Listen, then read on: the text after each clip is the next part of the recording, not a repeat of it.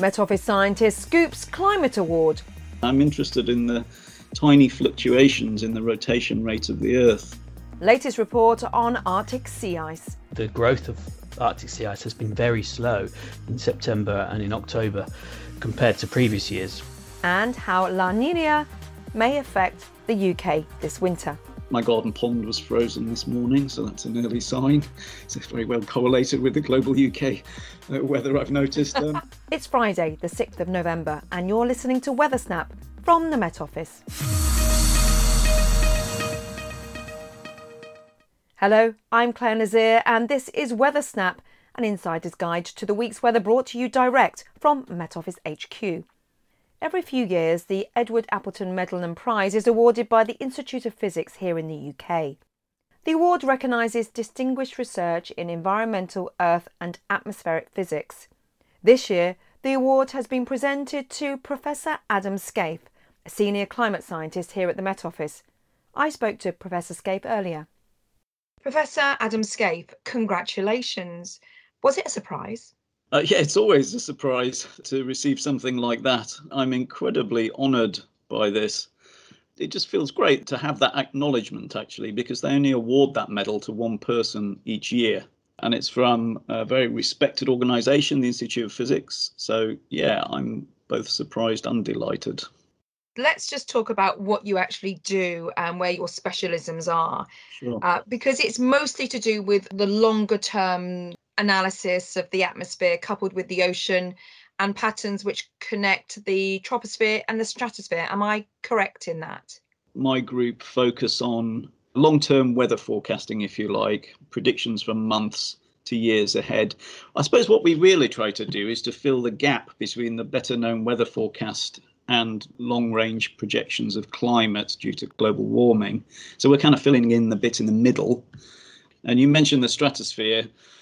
So it turns out that over the last maybe 20 years or so, some of the early work that I did on extending the climate models upwards to include better the stratosphere and the processes up there turn out to have uh, an unforeseen benefit because the stratosphere is important for the long range predictions. There are um, influences that come down from the stratosphere and influence the surface climate. So that's been an important development really over the last 10, 20 years. What are you studying at the moment? What's your research involved? I've been looking at a few different things, all related to long range forecasting, but actually, I'm very interested in a. It might sound a bit obscure when I first say this, Clare, but I'm interested in the tiny fluctuations in the rotation rate of the Earth. If you imagine the Earth and the atmosphere in space, they conserve angular momentum because they're isolated.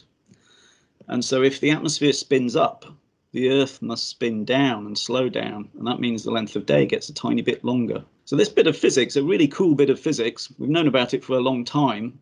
And actually, there are radio telescope observations focused on distant radio sources that measure to exquisite precision the rotation rate of the Earth. The thing is that that automatically, as I mentioned, is linked to the wind speeds in the atmosphere. So the faster the wind is rotating around the Earth, the slower the Earth is rotating, and these things are connected. So I'm looking at the way that the angular momentum of the atmosphere fluctuates and the mechanisms behind that with an eye on long range predictability. And I think that's an interesting area that's kind of been a little bit ignored in the last few years.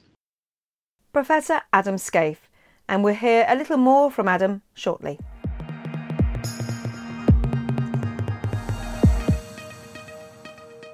Earlier this autumn, we discussed the extent to which Arctic sea ice had fallen. During the warmer summer months, the ice level gradually reduces, typically reaching its lowest point around September before slowly starting to increase again with the onset of winter. This year, the minimum ice level was the second lowest since records began. As we head into November, what signs of this year's recovery? Here with the details, our climate correspondent Graham Madge. Since 1979, when routine satellite monitoring of the Arctic began, climate scientists have been tracking on a daily basis the annual build-up and retreat of sea ice. Arctic sea ice extent at the September summer minimum has lost an average of 87,000 square kilometres each year. That is an area greater than the size of Scotland. Ed Blockley is the scientific manager of the Met Office's Polar Climate Programme. Well, 2020 has been a very extreme year for summer Arctic sea ice melting. We had a lot of melting in the summer, we had a lot of very warm temperatures related to the Siberian heat wave that's been reported elsewhere. And that led to Arctic sea ice melting to reach the second lowest minimum ever recorded in September 2020. And since that minimum has been announced, the growth of Arctic sea ice has been very slow in September and in October compared to previous years. So that's meant that 2020 is now record low and has been since the middle of October. While sea ice is reducing overall, that area of loss isn't uniform across the Arctic Ocean. The decrease in Arctic sea ice cover that we're seeing is largely limited to the Siberian side of the Arctic. And we expect this because this area of the Arctic, the ocean is very shallow and the sea ice is heavily influenced, therefore, by the atmosphere and by rivers because the uh, ocean can take up the heat much quicker. Whereas the ice in the central Arctic is much more protected in deeper waters. So, what impact will this year's sea ice season have on the future of Arctic sea ice? In the Arctic, we're seeing a very long term decline in Arctic sea ice, both in the cover of sea ice but also of the thickness. And this means that we get very different situation from one year to the next. And we wouldn't expect next year to be a record.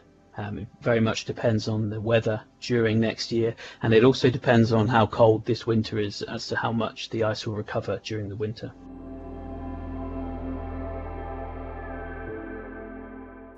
Here in the UK, we are almost mid autumn, with cold air certainly starting to make its presence felt.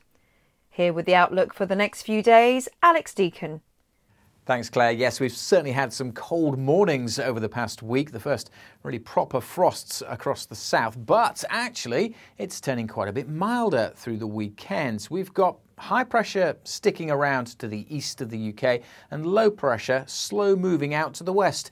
In between, we've got southerly winds wafting up the relatively mild air, so temperatures could be really quite high over the course of the weekend. Most places will have a dry weekend as well, but um, as is often the case at this time of year, if you've got clear skies by day, that does allow fog to thicken up. So, some dense patches around on Saturday morning, and it could be quite a misty and murky old day over parts of the Midlands, southern England, and South Wales. And again, the Vale of York, it's always a favoured spot for, for fog, and that could be one area that stays foggy throughout Saturday. But if you don't get the mist and the low cloud, you should have quite a bit of sunshine on Saturday across Scotland, Northern Ireland, Northwest England, and particularly North Wales. Now, here with the shelter from the mountains, well, we could see some remarkable temperatures. We could see those values jumping up into the high teens, possibly even the low 20s. Uh, it may be even close to the all time November record. So that's something to watch this weekend. Of course, if you're stuck with the mist and the low cloud, temperatures are not going to be anything like as high. It'll probably feel quite cool if you're stuck with a grey day over, say, parts of the Cotswolds with temperatures only 9 or 10 Celsius. So some big contrasts, but for most it is a dry day on Saturday. Sunday also looking largely dry. The influence of the low pressure just being felt a bit more on Sunday, so a few showers likely across parts of the west, but otherwise, again, most places will be dry. Again, some mist, but if you get the sunshine, temperatures will really jump up. And the morning won't be as cold on Sunday morning compared to Saturday morning. So turning milder and staying that way next week. The jet stream, well, it's way up to the north of the UK, so there's nothing to shift this pressure pattern. It looks like for most of next week we'll have high pressure to the east or low pressure just to the west, and for many it's going to stay mild and largely dry.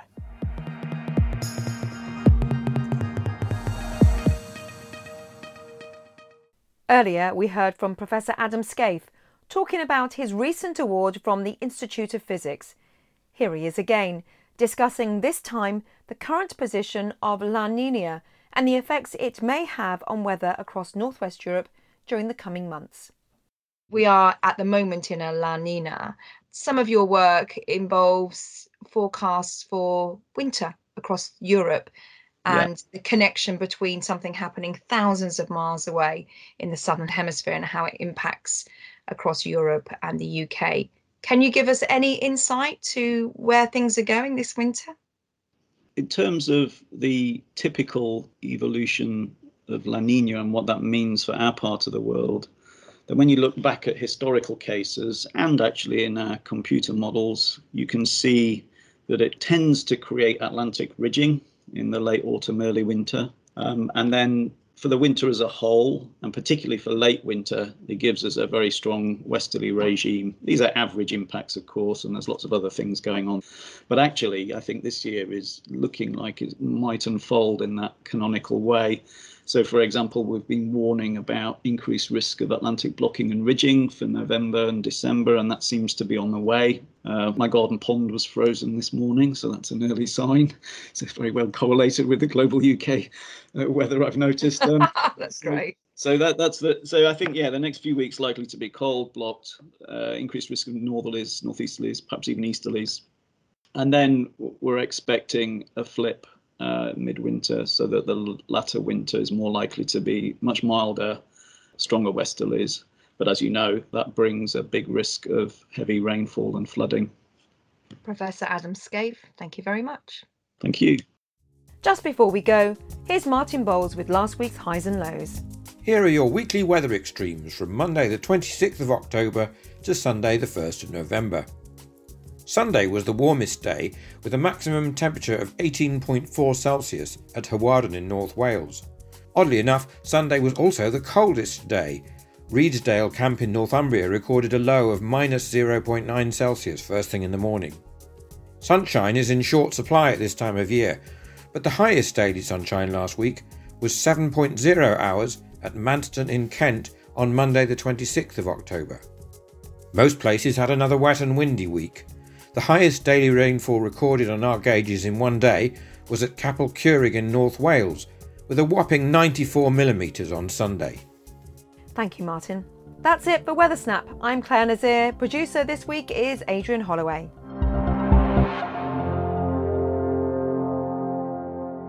Weather Snap is a podcast by the UK Met Office.